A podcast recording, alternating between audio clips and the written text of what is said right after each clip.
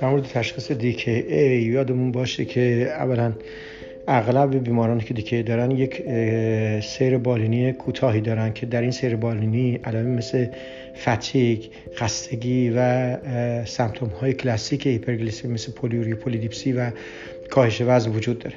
علائم گوارشی مثل درد منتشر شکم در حدود 40 درصد 45 درصد 46 درصد بیماران دیده میشن. تهوع استفراغ تا دو سوم بیماران دارن. 50 درصد ممکنه در پرزنتاسیونشون با لتاژی و مراجعه کنند و فقط 25 درصد ممکن است با فقدان آگاهی مراجعه کنند.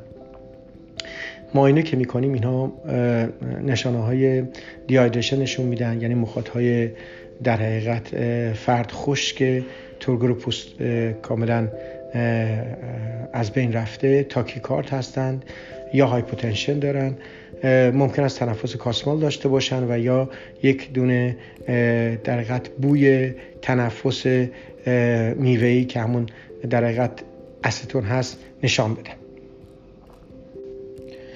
از نظر یافته های آزمایشگاهی یادون باشه مجموعه نشانگان دیکی یا همون سندروم دیکی مجموعه از یک تریاد هستش شامل هیپرگلیسمی، کتونمی و اسیدوز متابولیک.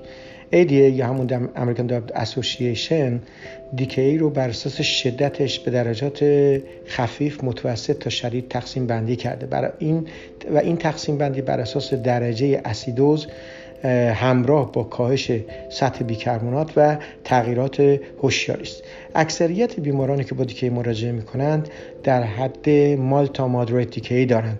یعنی blood glucose شون بالای 250 bicarb شون بین 10 تا 18 هستش. pH شون زیر 7 و 3 هستش.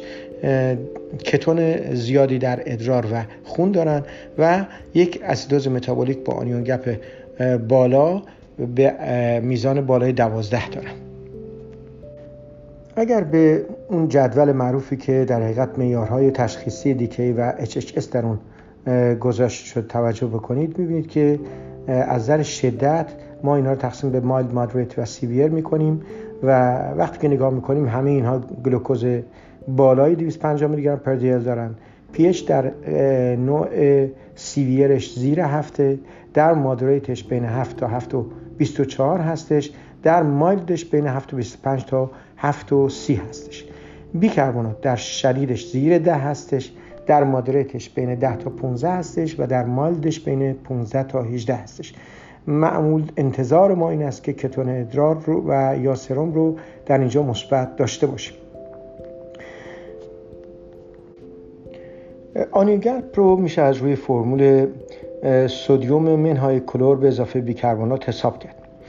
اگرچه اکثریت بیماران که با DKA مراجعه می‌کنند پلاسما گلوکوز بالای 250 میلی گرم per dL دارن اما گاهی وقتا در بیماران ما می‌بینیم که فقط اینها افزایش مختصری در گلوکوز پلاسما دارند.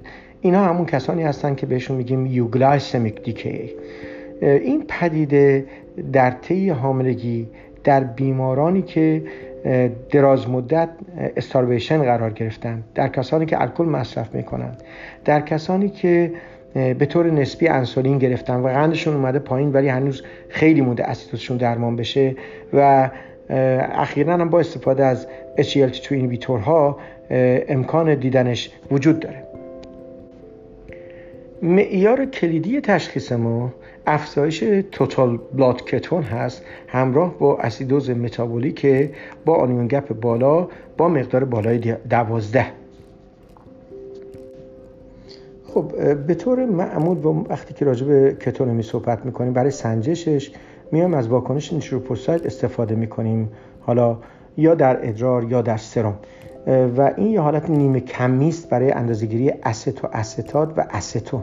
بنابراین عملا اون محصول متابولیک عمده کتواسیدوز که بتا هایدروکسی بوتریک اسید رو هست رو ما اندازه گیری نمی کنیم.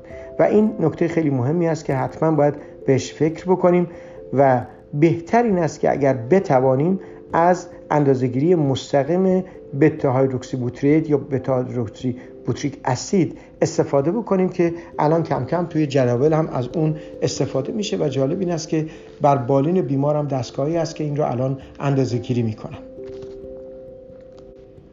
خب بر این اساس اگر این رو بخوایم تو جدول ما اضافه بکنیم اگر در سرم یا ادرار یک فردی که علائم مشکوک داره بتا هیدروکسی بوتریک اسید بالای 3 میلی مول پر لیتر باشه این رو باید بپذیریم که این در دیکی قرار داره.